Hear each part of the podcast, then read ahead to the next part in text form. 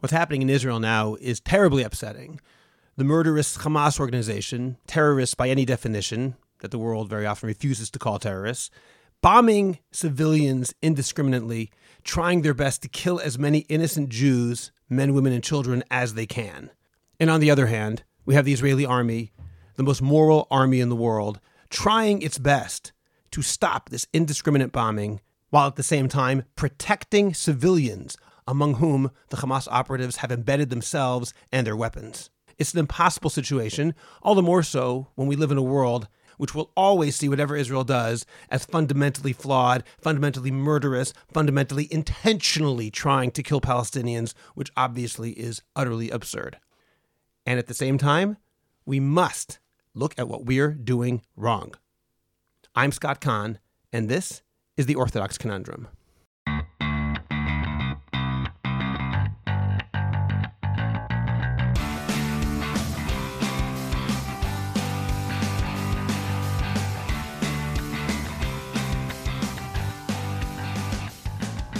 This is the Orthodox Conundrum on JewishCoffeehouse.com. I'm Scott Kahn. Just a couple of hours ago, I knew that I wanted to talk about the situation in Israel, and I knew that the person I should speak with is Daniel Goldman.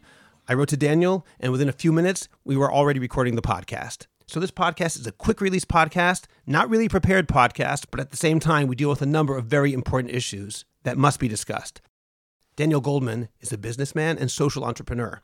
He's the founding partner of Goldrock Capital, a former chair of Gesher, the leading Israeli organization bridging gaps between religious and secular Jews, and a former chair of religious Zionist youth movement World Bnei Akiva.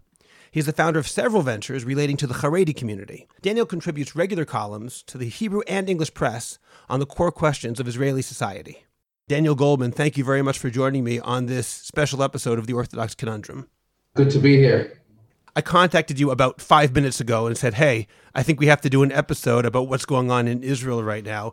Rockets falling all over the country, riots going on in mixed Jewish Arab neighborhoods, an attempt at coexistence that's been going on for 73 years, undermined in just a couple of days. And it's extremely depressing. So I don't have questions prepared. I don't know what we're going to talk about exactly, where this conversation is headed, but I knew we had to have a conversation, a quick one, just to get some idea of what's happening on the ground. So when you look at the situation right now, Daniel, what's the first thing that comes to your mind? So, I, you know, I've been in Israel for nearly 30 years you've been here a long time yourself. We've all been through, you know, tense situations, uh, uh, wars, mini wars, intifadas, um, and the like. I would say um, I'm, I'm, more nervous about uh, what is going on in Israel tonight, today, last night than probably any time uh, since I made Aliyah 30 years ago. Why is that? Because there's no Iron Dome that can uh, cope with mob rule in in the streets. The, the, you know, we will finish tomorrow, next week, another month, this particular round of fighting with uh, Hamas. But when the riots are over, and they no doubt will be over at some stage, the work that is needed, you know, when we move from that position, I think is a much more complex situation. And in some ways, we know how to press the button as a country or as a government to fight with the Hamas, but I'm not sure yet we have, you know, the tools to deal with what is currently going on on the streets. What's going on in the streets I find so disheartening simply because I had felt, I guess I was naive, but I felt that over the past year or two, maybe because of Corona, maybe I was just blind to what was really happening. I really thought that there were advances in the cooperation between at least Israeli Arabs and Jewish Israelis as well it looked like things were starting to come together in some form of coexistence, at least on some level. Even the fact that until this week, really, the big talk about the potential government of Bennett and Lapid, it was going to be propped up by Ra'am, which is an Islamist party. That has never happened before in Israeli politics. It's been a taboo both for left and right. And yet, at the same time, a government which has right wing members was suddenly able and open to this and welcoming it. That to me seemed to be an exceptional development in a lot of different ways, just in terms of coexistence. And now is that completely gone? So, um, as with almost all of these complex social uh, and political matters, I think you know obviously we have to try and parse the different aspects of, of what is actually going on. And I think your instinct about the changing dynamic between the um, Arab Israeli population and uh, general Israeli society or the, or the, the, the Jewish uh, Israeli population has definitely undergone um, significant changes over the uh, past number of years, many of which being very positive, including a lot of uh, research and survey uh, uh, data showing an increasing identification or at least understanding and acceptance of you know Israel as a um, it, you know it exists it is the Jewish country we are a minority within it. We have this complex identity as both um, Arab Israeli and obviously identifying with you know the Arab and Palestinian brothers etc and, and, and you know the wider uh, complex uh, situation. I think all of that is true. And to a certain degree I think I think for the listeners, the taboo uh, that you speak about at the political level, the first sort of crack in that came actually, uh, you know, it seems like a million years ago, but just a couple of cycles ago, when the Joint List almost gave its recommendation to the president for Benny Gantz to be uh, prime minister. And I think that strongly increased the leverage that the Arab voters felt, and therefore you saw an increase in voter participation, almost immediate increase in voter participation by the uh, uh, you know within the Arab sector. And, Which demonstrates that sometimes extremist positions that the Joint List had taken weren't necessarily resonating on the Arab street. There are multiple narratives about, um, and you know, we, we, we could do a series of these. In fact, maybe we should do a series of these to unpack so much about the Arab community itself and its relationship with Israel, and the, whether it's the politics and the education or the, the economics of it. But uh, th- there is definitely a, um, a, a gap in narrative between what is portrayed within the mainstream Israeli scene about the uh, Arabs and their representatives, okay? And in some ways, actually, quite a patronizing view that says, well, actually, these are really bad representatives for you. How about you vote for uh, uh, different people who are more compliant with, you know, the wider uh, narrative. And again, I, am a Zionist. I believe in the uh, Declaration of Israeli Independence. I believe that Israel is, should be, and, and will always be a Jewish country with its uh, national Jewish identity and, and all the rest of it. But that, that doesn't have to mean crushing the minority um, identity. It doesn't necessarily mean, or doesn't have to mean, that I make Arabic not the and not a second language, which is 20% of the uh, population. There are many things that, that I can do as the, uh, if you will, the representative of the majority, the person who's effectively in control, that can actually enhance and bring that Arab population closer to um, Israeli society rather than pushing towards Palestinian society or, God forbid, towards the Hamas. So those changes are definitely in place. And I think also it's, it's worth noting and giving credit that the Israeli government under Netanyahu signed a huge uh, uh, economic uh, package in the billions of shekels to begin to redress some of those gaps that exist. But as we've discussed also, uh, you know, on the question of the Haredi community, things that have been in place, gaps that have been created, uh, underlying problems which are, have exacerbated over a 70 year plus period cannot be switched overnight. And, and maybe again, just trying to step for one second away from the immediacy of the situation without tagging blame to any particular political actors, and we could do that. But let's just put that a second. We sure could. The, the possibility of real political partnership between Zionist Jewish parties and whether it's uh, Ra'am or the uh, Joint List clearly is going to generate a uh, reactionary uh, backlash. That reactionary backlash is probably going to be Jewish, and it is probably also going to be Arab. And is that what's happening now? Is that your explanation for what's happening? What's happening now is, is, is a whole firestorm of things which are happening together. So you have the whole series of historical things which you know create a powder keg. Then you have, uh, you know, I'm sure you have the post effects of Corona which the corona for the Arab community was at least as difficult as for the rest of Israeli society, and probably in many places was more difficult. Okay, and again, if you're if you're in the lower socioeconomic uh, part of the uh, community, which most of the Arab community is, Corona and being at home and not being able to work and economic difficulties and social isolation and so forth no doubt has created a, a huge amounts of pent up tension. So you have that. You have Ramadan. You have the Sheikh Jarrah or Shimon HaTzadik uh, issue coming to a head after many, many years of legal uh, wrangling. You have Ben Gvir in the Knesset. Perhaps I, you know, there, there, are so many things which have kind of driven this, this, particular point. By the way, the, the you cannot also underestimate the. We, we don't see it too much, uh, or maybe enough in our own uh, news feed, but whether the uh, there are going to be elections in the Palestinian Authority, not elections in the Palestinian Authority. This all plays into the powder keg. And of course, when you just step across into Gaza, Hamas's strategic aim is that they not just become the hegemony of uh, uh, Gaza, but they become the hegemony of the of, of, of Judea and Samaria, uh, um, East Jerusalem, and here was a, a, just unbelievable opportunity where so many things came uh, together and it is absolutely no coincidence that, you know, Ramadan, Sheikh Jarrah, Hamas sending, uh, opening up with missiles on uh, Jerusalem. They're saying, we are the defenders of Al Aqsa. Okay. And as soon as you take the, the sort of national conflict and you spice it up with the religious aspect, then you know all Muslims will identify with Al Aqsa. Doesn't matter hmm. whether you are Israeli, Arab, or Palestinian, or Indonesian, or wherever you sit. And so it was a it was, it's just a it's just a perfect storm of things together. None of which justifies pogroms or violence. Of course not. You know, we, we haven't even talked about uh, the fact that we've had a, uh, a temporary head of the police for two years we do not have a permanent chief uh, prosecutor in place.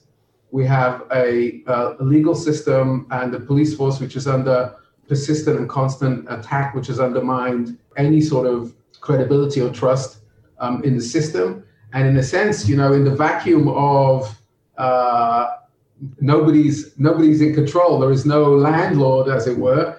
Um, you know, chaos. You, you probably will say it better I think it's in Avot, you know, where, where, where there is no authority, we will end up just taking uh, baseball bats and, you know, beating the, eating each other up. That's what I was going to say. Exactly. Then let me ask you a question. There's a lot to unpack in what you just said. Let's start off with one of those many issues that's contributing to this powder keg. You talked about Sheikh Jarrah, the community, which is also known in Hebrew as Shimon HaTzadik. This is being portrayed worldwide as Israel evicting Palestinians, which there's something true about that, though it's only a piece of a much, much bigger story. Especially, I've seen some people on the far left in the United States are treating it almost like Nazis evicting Jews from their homes in Warsaw. You and I both know that is not what's happening. Could you just briefly tell listeners in a few sentences or a couple paragraphs what's actually happening there? So if it's possible. Sheikh Jarrah is a, um, is a, a very small uh, neighborhood on the edge of East Jerusalem, for your listeners who know sort of the back end of Mea Shearim, and then sort of the the, the new uh, Route One that sort of splits West and East Jerusalem. It's it's within walking distance of the Damascus Gate. Um, so it's it's the American Colony Hotel. It's in that arena. It, like very many other places uh, around Jerusalem, there are legal battles around ownership of uh, of houses in that uh, neighborhood, which was historically a Jewish uh, neighborhood. And um, when the Jews were chased out of Jerusalem, obviously those houses were left empty. And back in 1948. In, in 1948, and, and basically came under uh, Jordanian rule and then back under Israeli rule. And the claims and counterclaims, uh, which we don't have, frankly, the time, and it's not even that exciting to go into, um, have been working through the Israeli courts for uh, a great number of years and, and, and are scheduled, were scheduled, in fact, to reach the Supreme Court um, exactly at this uh, time, and it's been you know deferred for a short while. If, um, as I do, I have confidence in the Israeli legal system, then in the end, if, if we're going to have uh, respect for the system, we also have to respect the uh, rulings of the court, which will go all the way to the Supreme Court. And it looks like at this point that on the on the very dry legalities of the case, there doesn't seem to be any question that the houses were originally Jewish and that, you know, based on a reasonable legal ruling, it belongs to the Jews. And unless the people who are living in there are prepared to pay some type of rent or acquire the houses, which of course now don't want to be sold, um, then they are going to be uh, evicted. Of course, we cannot disconnect the legal uh, argument from the wider question. Because, for example, one of the uh, legal aspects that control these houses are there was rules and, and laws set up, some of which even from the Ottoman period, about what happens when you leave a property. And these laws control many, many properties in West and East Jerusalem, and in fact, across um, Israel with respect to what happened to Arab houses and Jewish houses when, you know, uh, uh, mostly during the independence war, people were, you know, left their homes. And I think many people might want to ask themselves, and again, I, I, you know, I don't want to draw any conclusions from that. Would the same type of legal ruling be had in the Israeli courts if the equivalent of what's happening in Sheikh Jarrah happened here I'm sitting in uh, Baka or the German colony, etc., where many of these houses were originally Arab-owned houses until 1948 and now are lived in uh, by uh, Jewish Israelis or in some cases Jewish Americans who actually are not Israelis. And if the original owners or their their appointees or trustees came and said, actually, it's ours, we demand to have it back, or could you pay us rent? I can't imagine that that would get a very positive hearing.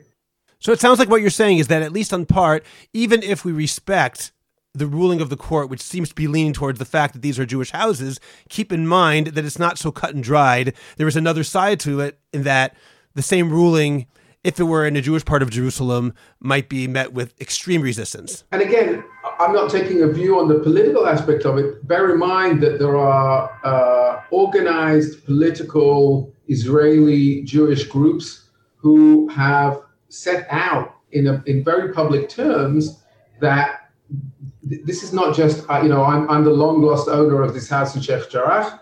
This is about reclaiming East Jerusalem for Jews Okay, and so you know uh, the areas in Silwan or David or Har and Sheikh Jarrah and other places. Um, from a Palestinian uh, point of view, and again, you know, I'm I, I'm a Zionist. I'm Jewish. I believe in a united Jerusalem. But you know, you don't have to be a genius to figure out why this creates a great deal of uh, uh difficulty and tension from the uh, Palestinian side. Let's talk about another thing that you mentioned before. You mentioned the name Ben Gvir. Ben Gvir has the Otzma party. He was brought into the larger religious Zionist party, as it's now called, run by Bezalel Smotrich, by Netanyahu. He actually was the organizer of that. He wanted them to be together so that votes wouldn't be wasted for a right wing coalition. Well, the normalization of Ben Gvir, who now gets lots of time on TV, lots of time in the press, he takes up a lot of airtime and a lot of air in the room, has that normalization I don't know if it really is normalization, but he is in the Knesset. Has that, whatever it is, actually created or contributed to some of the problems that we see now and some of the tensions between Arabs and Jews? I would be cautious to give him personal credit for the chaos that we have uh, going on. But uh, let's talk about very specifically his actions of last week and the response of the uh, Jerusalem Met. Okay, last week, as an, a political act, let's say, he set up his parliamentary office on the sidewalk of uh, Sheikh Jarrah in solidarity with the with the Jewish residents of the neighborhood and clearly as a to make political uh, statement. And, as, and if you saw the uh, pictures and the reporting that happened, instantaneously that raised the uh, tension and violence in the arena. I don't think Ben Gvir has any problem with that because provocation is part of his political uh, stock in trade.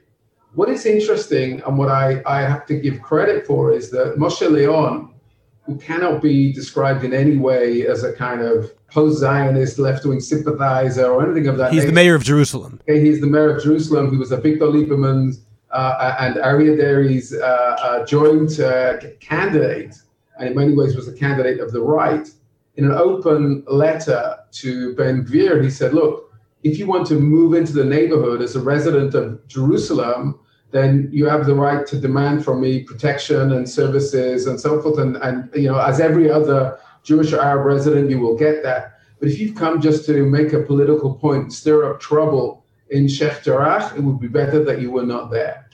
And I think that that that is a sentiment that reflects what most sane Israelis would want, which is we have enough complex difficulties sorting out uh, uh, the uh, you know Israeli Palestinian or Jewish Muslim or Jewish Arab issues, whether it's in East Jerusalem or Lod or whatever. What we don't need are politicians who uh, uh make political capital by pouring oil onto that already difficult point. And I think that's the reflection of what uh, uh, Ben Gvir brings to uh, Israeli po- politics at a moment when we could least, uh, frankly, use it.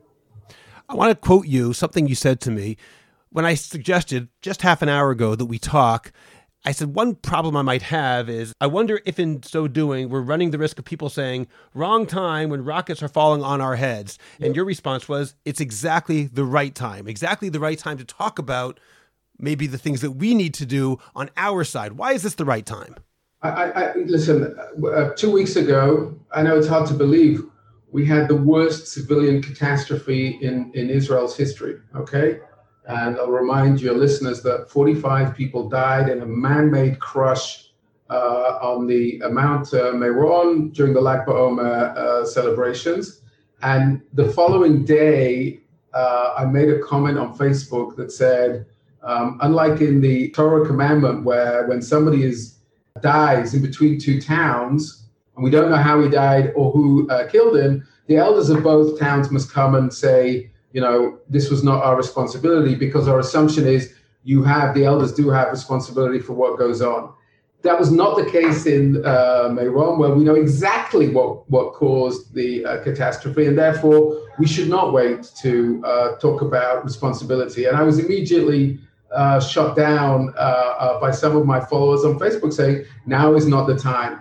Two weeks have gone by, and the news cycle has moved on about 20 times, and it's off the agenda. There is no uh, independent inquiry, nobody is being held. Uh, responsible. So I actually don't accept the argument that in the moments of crisis we shouldn't have the uh, you know sober conversation that does not mean that we have a conversation that adds uh, pain to what is already a difficult situation. But these are the moments when, if you can draw attention to it, you can actually pause the situation and actually maybe introduce a slightly different uh, type of dialogue. So I do think this is the time to be uh, talking about it. And there is so much to talk about.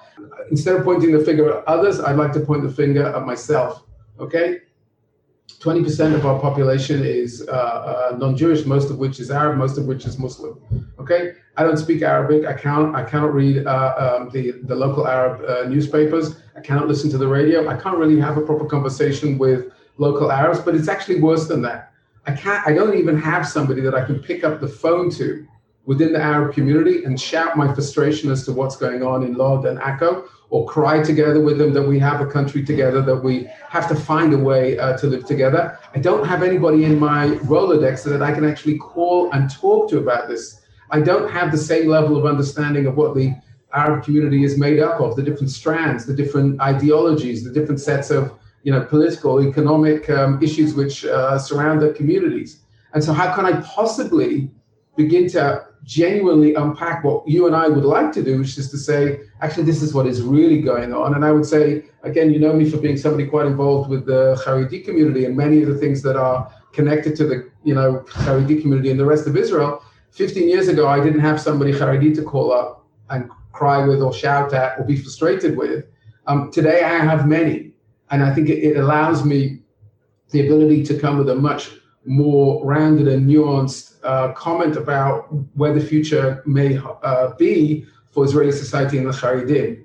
I think if Israelis maintain a position where basically the Arab community is kind of transparent to them, and we don't see them in the uh, uh, television studios, and we don't see them in the newspapers, and we don't see them on our social media, and we don't see them in the workplace or professionally or otherwise, it's going to be incredibly difficult to actually chart some sort of course. And, and in the end, given that I think you and I, and hopefully most of the people who are listening to us, we sign up to the uh, Israeli Declaration of Independence, which gives equal rights. We sign up to uh, democracy, which means we can't use uh, dictatorship and, and taking away people's rights. They are going to be here. We are going to be here. We are going to have a really tough time, but we have to get to grips with uh, uh, these issues. So we're almost out of time. As I mentioned earlier, this is so off the cuff. You don't have time to continue. So I appreciate, but I have just a couple quick things to say. The first one is that I think that a nuanced conversation has to happen the people who are extremists very often, as is said, that only the extremes are logical, but they're absurd. We have to be able to have a nuanced conversation. And having such a conversation often is regarded as a sign of weakness. Oh, you're going to give our enemies succor. You're going to give them talking points. Whereas I think in reality, not having that conversation is a sign of insecurity on our part. We're not willing to say what we really believe and still say, I believe that. And I also, as you said very, very clearly, we are Zionists. We believe that Eretz Israel belongs to the Jews. And we can't also deny at the same time that we have a part of our population which is not going anywhere. We can either deny that or acknowledge it, but it's not going to change by our own denial. So I just want to make that clear. My last point is this in this very not comprehensive conversation is to ask you so what do we do about that? You mentioned how you were able to bridge that gap by having now some Haredi friends you can call up and talk to on the phone about what's going on, to cry to. We're both religious Jews. There's a much, much smaller gap between us and Haredim than between Jewish Israelis and many Arab Israelis. So, how can that gap be bridged? Is there a way to actually do it, or is it a false hope? I'm, I'm an optimist, Scott. So, um, I think the answer has got to be yes. Maybe I will finish, at least at this stage, uh, with some thoughts that I can take away from uh, Jonathan Sacks. Okay, in in his last book, Morality, he sets out an, an argument which not not relating specifically to this issue, but I think it absolutely applies, which says in the infrastructure of society you have you have politics and the political system, you have economics and the and, and, and the world of wealth creation, and then you have civil uh, society, which is kind of you and me and our everyday lives. And I think we always have the power to generate social morality by cooperating one with another. And every act of cooperation between different people uh, increases, aggregates the uh, uh, moral fiber of society. But more than that, I think you, you have an amplified sense of morality if you can find that cooperation with somebody who is fundamentally different to you, i.e., it is it's not always easy to cooperate with people who are like you, but ultimately it is more challenging, but but potentially more fruitful from a societal perspective to find a way to cooperate uh, uh, with those who are very different from you. Um, I have not invested personal time or capital into thinking about how I can do that with uh, you know the, the, the Jews and Arabs of Israel. But I can tell you that I will be thinking about that over the next coming days and weeks, whether it's the organizations that I'm involved with, whether it's things that I can do personally. That is my personal responsibility to try and find a way to navigate from what is a very difficult position into the, the place we don't have any choice of, which is a better position uh, in the future. Well, Daniel Goldman, as always, it was enlightening and a pleasure to talk to you, and I believe this conversation must continue. Thank you very much for joining me today please remember to subscribe to the Orthodox Conundrum on Apple Podcasts, Google Podcasts, Spotify, Stitcher, or anywhere else you get your podcasts. Please like the Orthodox Conundrum podcast on Facebook and join and participate in the Orthodox Conundrum discussion group on Facebook. I'd also like to ask you to become a Jewish Coffeehouse patron on Patreon. Just click on the link in the description of this podcast, and you can get bonus episodes, Jewish Coffeehouse merch, and more. You'll get special episodes on all sorts of topics that are available only to subscribers. You'll also be helping Jewish Coffeehouse spread our message of a welcoming, intellectually engaged, halachically committed, and honest orthodoxy. It's just a few bucks a month, and you can cancel at any time we're looking forward to your joining our team on Jewish Coffee House. And finally, make sure to go to jewishcoffeehouse.com to find out how you can produce your own podcast and how we can help you do it. I'm Scott Kahn, and this is the Orthodox Conundrum on jewishcoffeehouse.com.